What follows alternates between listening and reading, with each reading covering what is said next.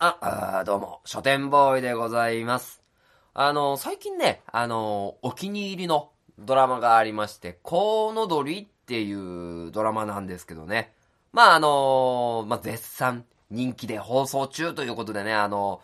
このラジオをね、もしかしたら聞いてくれてる皆さんの中でも、あの、好きで見てるよっていう人も多いとは思います。まあ、勝手なラジオでもね、あの、原作の方を取り上げ、ね、させてもらったりしてたんですけど、まあね、あの、綾野剛さんが主演でね、あの、僕の好きな星野源さんなども出ていて、あのね、本当にね、いいドラマ。あの、赤ちゃんがね、生まれてくる時の、まあ、当然、どこか問題を抱えてるんですけど、あの、それでも、あの、元気に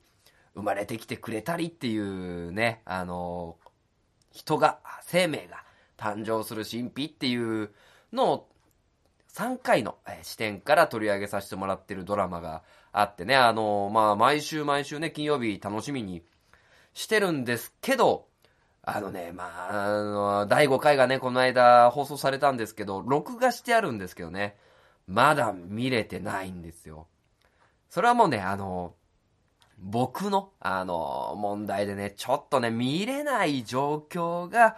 出てきてしまったんですよね。まあ、なぜかというと、勝手なラジオ第53回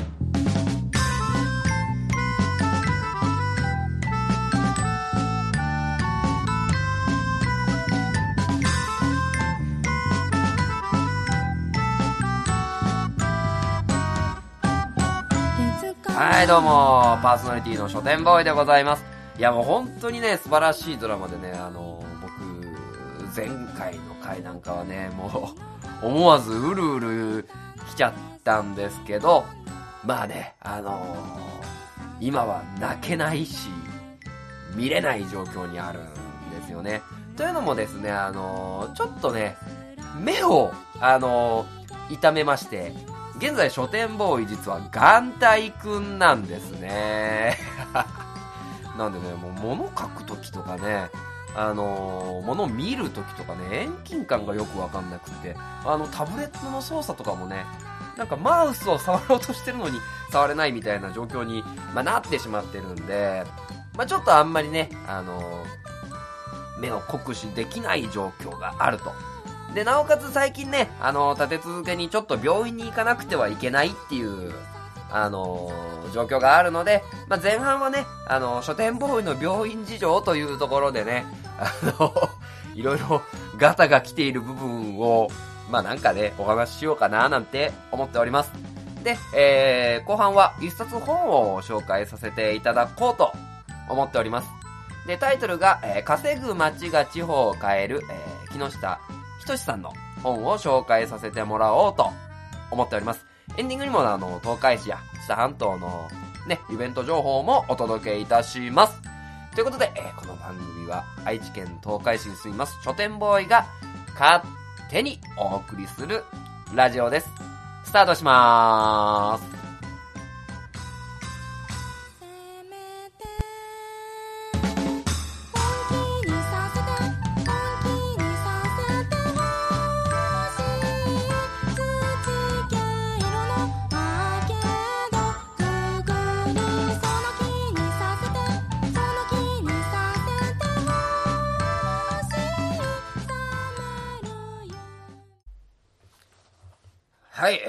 では前半のね、まあ、書店ボーイの病院事情というところでね、ここ一週間であのね、病院をね、二つぐらい、あのー、二つ？三つか。えっ、と、自分のこと一つ、まあ、あの、知人のこと一つみたいな感じでね、あの、病院ばっか行ってるんですよね。うーん、まあね、まあ、まずはね、あの、冒頭でもお話しさせていただいた、まあ、目ですよ。あのーまあ、火曜日？週の初めがあって、火曜日ぐらいからどうもね、目がズキズキ痛いと。で、僕はコンタクトをしてるんですけど、コンタクトもつけれない状態になってまして、で、実はまあ、以前もね、ちょっと目が傷ついてるねっていうところで眼科に行ったりしてたんですけど、まあ、今回もね、あのーそれと同じような感じで、で、その時はまあ、薬をもらって、えー、点眼してたらね、あのー徐々に良くなってきたんで、まあ、今回も同じような形だし、まあそんな見てもらわなくてもね、大丈夫だろうと思って、そのままね、あの、まあコンタクトは外してましたけど、あの、まあメガネのままね、生活してたんですけど、それにしても痛いと。で、あの、特にお昼なんですけど、まあ車運転しながらね、あの、日の光でズキズキしちゃうと。で、あとはもう夜は夜で、あの、パソコンの画面だったりとかね、その、タブレットとかスマートフォンの光でも痛いと。あの、どうしたもんかなって思っていて、あのーなんて言うんですかね、まあ、これは、ちょっと、前回体験したものよりも、悪いなというイメージがあって、まあ、なんとかね、えー月曜日から金曜日の仕事はこなしまして、ちょっと土曜日のね、あのー朝一に病院に行かせていただきました。もうね、どんどん悪化してるわけですよ。あの、初めのうちはちょっと赤みがあるぐらいだったのがね、あのーもう真っ赤っかでね、もう目は。で、もう受付の人で、目が痛いんです。左目が痛いんです。あ、そうですね、真っ赤っかですもんね って言われながら、あのまあ、診察を、まあ、していただいたんですけど、まあ、あのそれまではですね、結構症状としては、まあ、あの、初めにコンタクトをつけさせていただいてる、もら、つけてるっていう話をしたんですけど、その、コンタクト、コンタクトをつけてる形に、あのー充血してて、つけてないのにつけてるみたいな感じに見える状態だったんですけど、あのーまあ、前回よりもひどいね、と。で、結局、病状が、あのー角、病名か。病名が、えー角膜潰瘍っていうね、あのー要するに傷ついた目の傷口が可能している状態に、まあ、なってまして、あのまあ、先生が言うにはこのまま放っておいたら、まあ、失明しちゃうよみたいな。なんでもっと早く病院に来ないのって怒られてしまうっていうね、ところだったんですけど。まあ、なのでね、まあまあ、あのー前回と同じように、あのー治るんですけど、まあ、ちょっと処置が必要だっていうことでね、あのー怖いですよね。処置も、あのコンタクトを作ったりする人とか、あの、メガネ作るときに、あのなんて言うんですかね、あの目、あ、顎を乗っけて目を見てもらう機械に乗るんです。首、あ首を乗っけるんですけど、まあね、あのそこで、まず、なんか綿棒みたいのでね、あの、目のカツを取られて、で、もう眼帯してくださいということで、眼帯する前に、その、抗生物質が入っている軟膏を目の上に塗られ、これちょっとえぐいなあの、痛い痛いって思わないでください。僕も若干ビビったんですけど、まあ、あの、やってみたらね、意外と痛くはなかったんですけど、まあ、あの、目にね、あの、軟膏を、あの、ジュジュジュジュって入れて、で、えーそのまま眼帯した状態で、まあ今こういう放送をしているわけなんですけど、本当にね、あのー危ないと。で、若干ね、あのー目の傷口も洗わせてもらったんで、若干ズキズキするっていうね、この落ち着きのない放送をね、してるわけですよ。なのでね、あのー本当にコンタクトをつけてる人には、言いたい。ね、毎日ちゃんと煮沸して、ね、あの、ケアをちゃんとしてください。僕なんかね、もう多分癖になってるんでね、あの、ケアしてもまあ、累積で、あの、蓄積でなっていくっていうところがあると思うんですけど、まあね、どこかでね、改善しなきゃなーなんて思っております。ね、あの、目が、ね、あの、片方だけだと、ちょっと若干不自由なんでね。まあまあ、ただね、あの初めてドラマの話しましたけど、僕はどちらかというとラジオ派なんでね、まあ目が 見えなくても、ね、あの、ちょっと不自由でも、まあ今のところはラジオでなんとかなってるかなと。ラジオ最高っていう部分があるので、まあこういう風にね、あの、お話をさせてもらってます。で、まあ、目ほどじゃないんですけど、結構ね、昔からの持病で、僕、魚の目っていうのが結構ね、悩みの種で、あの、靴下履いてたり、靴履いてたらまだクッションがあるんでよかったんですけど、素足になってあの、フローリングとかを歩くとね、結構、時折ズキーってしてたんですね。で、あー、魚の目か。なんか最近あの、なんていうんですかね、初めは、小指？あの、本当に、1センチもないぐらいの魚の目だったんですけど、最近見るとね、1.5センチぐらいのものがボンと出てて、これもなぁ と思ってたんで、まあこれでも病院に、まあ行ったんですよね。で、まあまあ、これはね、まあ、行ったら、ジョキ、ジョキジョキ切られて、あの、魚の目か、あの、イボかっていうところでまあ結構違いがあって、魚の目ってのはあのなんか、なんていうんですか、ちょっと硬くなってきた部分がどんどんその、周りの皮膚が硬化していくんですけど、それがね、あの、歩くとどんどん圧がかかって、その、硬くなってる皮膚がどんどん中に入っていくっていうのが、魚の目なんですけど、イボっていうのはね、どうやら、細菌イボ菌っていうのがどうやらね、空気中にあるみたいで、それに感染すると、まあ、イボになるっていうことをね、初めて知ってね、僕もあの、中学生ぐらいからずっとあの、魚の目だ、魚の目だって思ってたんで、たまにね、あの、ななんていうんですかね、貼って、柔らかくして取るっていうのはちょこちょこやってたんですけど、あの、イボはそれでは治らないと。ね、あの、イボを治すには、あの、局部的に何か薬品を使って、凍結させて根っこから取らないと、えー治らないよっていうことを、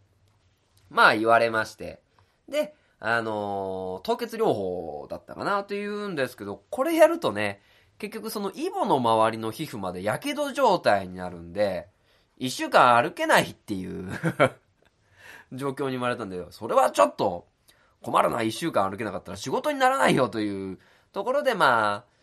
なんかね、あの、これも軟膏チックなものをいただいて、まあ、治療しております。まあね、あの、そんなにね、あの、放っておいても治る場合があるし、治らなくても、まあ、そんなに大ごとにならないっていうことだったんですけど、まあ、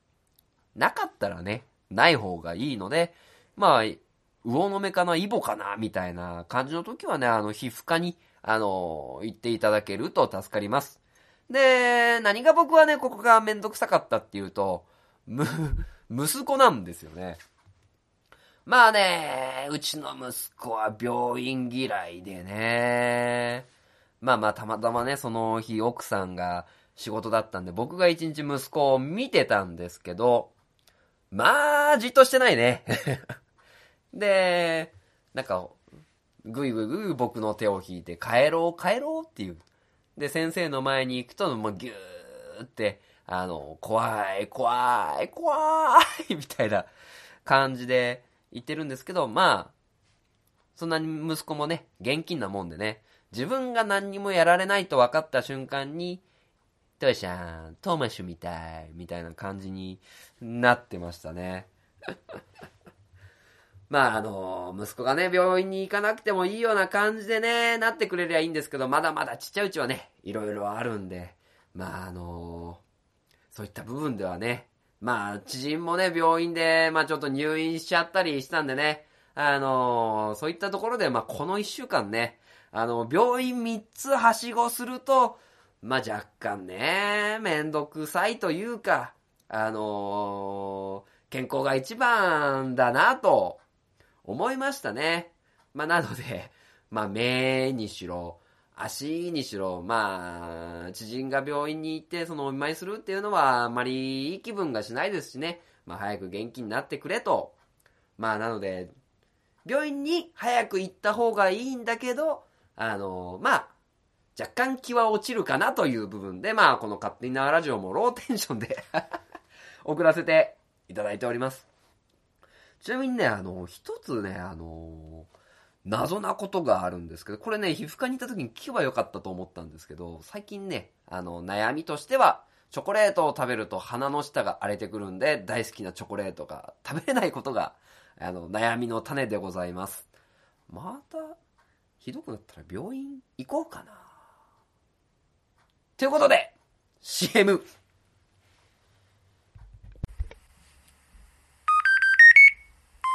生ラジオ生書店ボーイの花本が上手になりたいのコーナーということでね、まあ、今回もあのフリー音源に合わせませて、まして、あの花本が上手になって、いつかはね、あの金山の路上でやってやるという。まあ、やる暇があればですけど、まあ、そんな意気込みでね、あの、やらせていただければと思っております。まあ、はじめもね、伝えさせていただいた通り、夜でございます。まあ、短く、あんまりご近所の迷惑にならないようにできたらなと思っております。まあ、今回もね、あの、YouTube からフリー音源をちょっと拾ってきて、あのーそれに合わせてやらせていただきます。ということで、スタート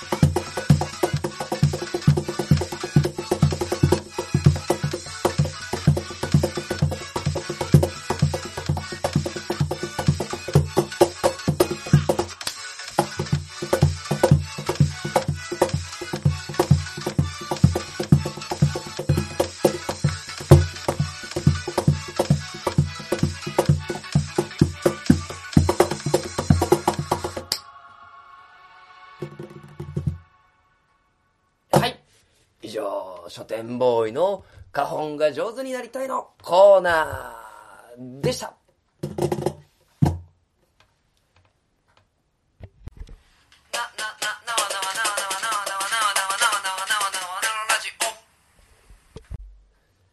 はい、ということで、まあ若干ね、あのーアーティスト気取りで花本を叩いた後は、まあ、一冊本を、えー紹介させてもらおうかなと思っております。で、えータイトルが、稼ぐ街が地方を変える、誰も言わなかった10の鉄則、あの、木下仁さんという方が、えー書かれた本ですね。まあ最近ね、あの、地方創生で、あの、地方に補助金をみたいな話が、まあ多く出てきていますし、あの自民党の石破さんが、まあ地方創生大臣やられててね、まあいろいろとやってる中なんですけど、まあ、あの、この木下仁さんって方は、高校生の1年生の時から、あの、早稲田商店会というところで、その、街づくりっていう部分を、えー、いろいろとね、IT を使ったりとか、あのいろいろまとめ上げて、あの、初めは興味範囲でやってたんですけど、まあそういったことを、まあコンサルとして、なりわいとしている方の本ですね。で、えーまあ、早稲田商店会というところで、まあ、流行語大賞もらったのかな ?IT 革命。で、えっ、と、その後に、えー株式会社商店街ネットワークっていう会社を立ち上げて、まあ、現在に至るっていうところを、ね、あの、著書の方で書かれてるんですけど、まあ、あの、やっぱりなかなかね、そこに必要なものは何か。で、言いづらいことも言わなきゃいけないっていうのがこの10の鉄則なんですけど、まあ一個一個詳しくは言わないんですけど、あのーまあ、いろいろ著書のご自身の方も苦労されたみたいなんですね。で、まあ初めのうちのね、あの、早稲田商店会っていうところも、全く、あの何もないところから、あのね、あの資金を、本当にね、資金も少ない額ですよ。あの、町のお店の方が、ね、あの、出資できると言ってもね、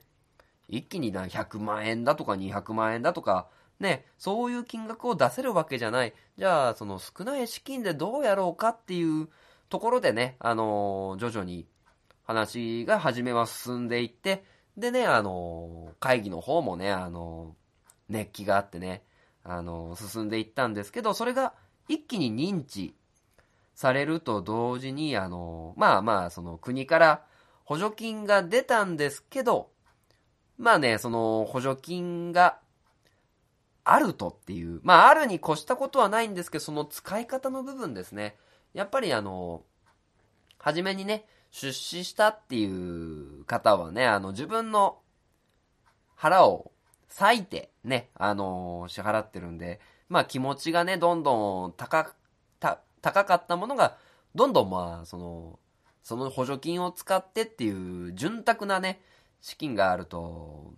なんかこう、周りが利益に走ってしまった傾向が、まあ出てきたんですよね。それはあの、どんどん衰退で、で、格好は作っているけど、実がないっていう状態が続いて、その、早稲田商店会っていうところを、まあ、一旦抜けてね、その後、まあ、ご自身で商店街ネットワークっていうものも作ったんですけど、そこもあの、結果を出せなかったという部分で、まあ、株主総会で、4年目の株主総会で、あの、この木下さんは、まあ、退任を、まあ、してしまったという、まあ、経験からね、ただまあ、それでもあの、稼ぐ街、街づくりっていうものにやっぱり何か惹かれてる部分があって、まあ一度大学に入り直して、まあ本当に一からですね、作っていこう、みたいな活動をした中で、あの、本当に使える鉄則っていうのをまとめた、あの本になってます。で、まあね、あのいろいろ書かれてることはいっぱいあるんですよ。例えば、あの鉄則を、まあちょっと、10だけ、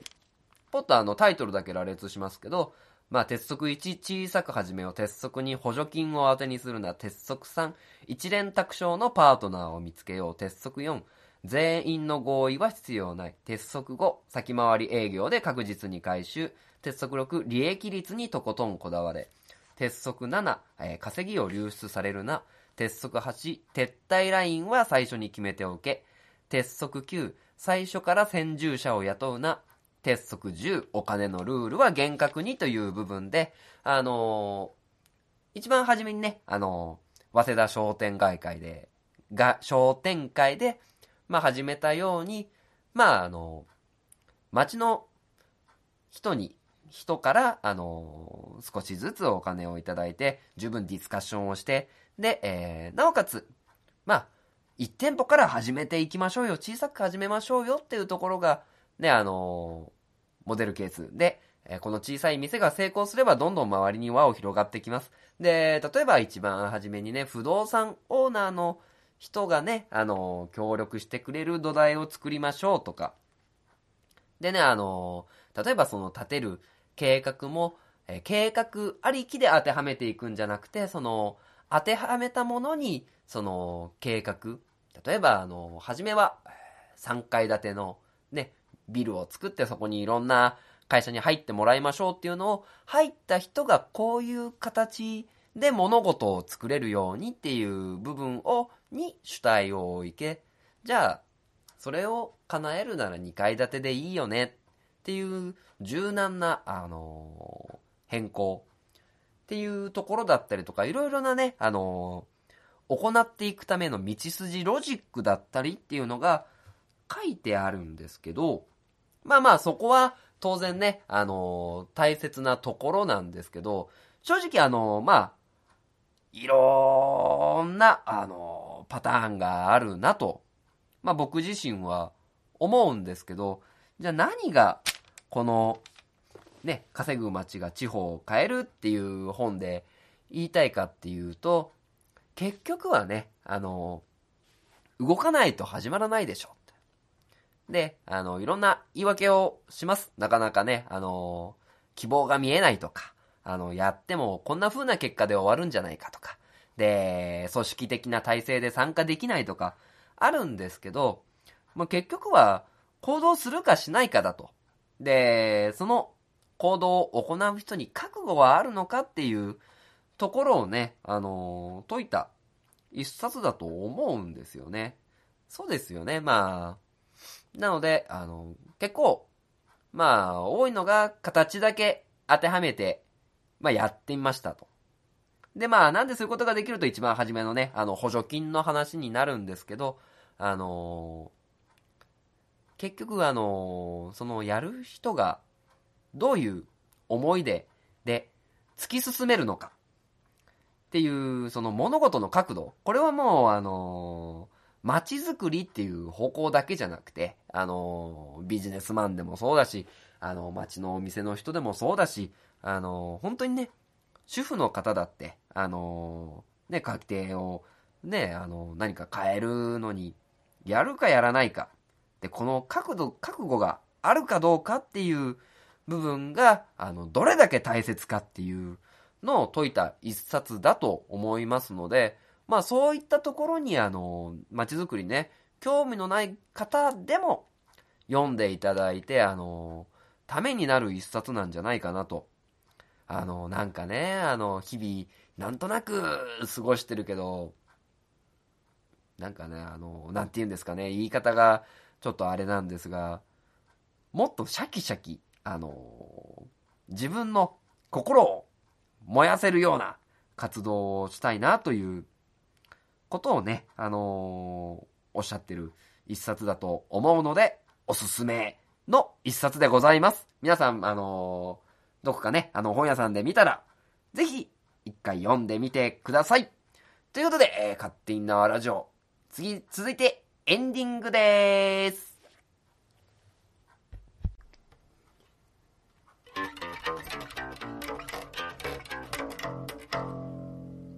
勝手に縄ラジオ。はい、勝手に縄ラジオエンディングでございます。まあ、ドラマの話に始まりね、えー、最終的にイボの話で、で、チョコレートを食べると鼻が痛くなるなんて話もしましたけど、まあ、その後のね、えー、稼ぐ街を、が地方を変えるっていう、まあね、あのーそういったちょっと若干真面目な話もしながらなんですけど、まあね、まあ、稼ぐ街っていう話をすると、まああの、前回ね、あの、10月24日に東海座が出させてもらった、あの、ところに、あの、来ていただいた下條村の、ね、活性化マンの方々っていうのも、下條村って今、奇跡の村って言われてて、出生率がね、あの、本当に今、1.39が、えっ、と、2%ぐらいに、ま、えー、2%? あ出生率2に、まあ、なっているような街なんでね、そういったところにもやっぱり覚悟があったんじゃないかななんて、まあ思いますね。まあ、という部分でね、あのこれからまあ紹介する、例えばあの、東海市の、あの、地域円卓会議っていうのも、なんかそれ、そういった話が出て、あの、きっと楽しめるんではないでしょうか。ということでね、あのー、知多半島の、まあ、イベント情報をここからお話しさせてもらおうと思うんですけど、まずは、11月29日に第1回南知多フェスティバルというところで、まあ、ゆるキャラの方が見えたり、ダンス大会、バンド演奏など、ありますので、11月29日、あの、南知多に行ってみてください。えーで、そしてね、えー11月21日、22日、えー10時から8時に、大田川うまいもんグランプリということで、あの、吉本芸人の方だったりとか、ビアガーデンだったりとか、ファイヤーダンスなどの、あの、イベントが、大田川のどんでん広場で行われますので、えー皆さん、こぞって参加をお願いいたします。で、えー先ほどお話しさせていただいた11月27日、えー金曜日の18時30分から9時まで、あの、新しくできた東海市の芸術センターで、地域円卓会議、7人の、えースピーカーを呼んで10年後の東海市を語ろうというイベントがあります。こちら定員80名で参加費な500円で、あの、参加できますので、ね、あのー本当にいろんな覚悟がね、見れて、あの楽しめる、ね、あの、そして参考になる、やってみようと思えるイベントではないでしょうか。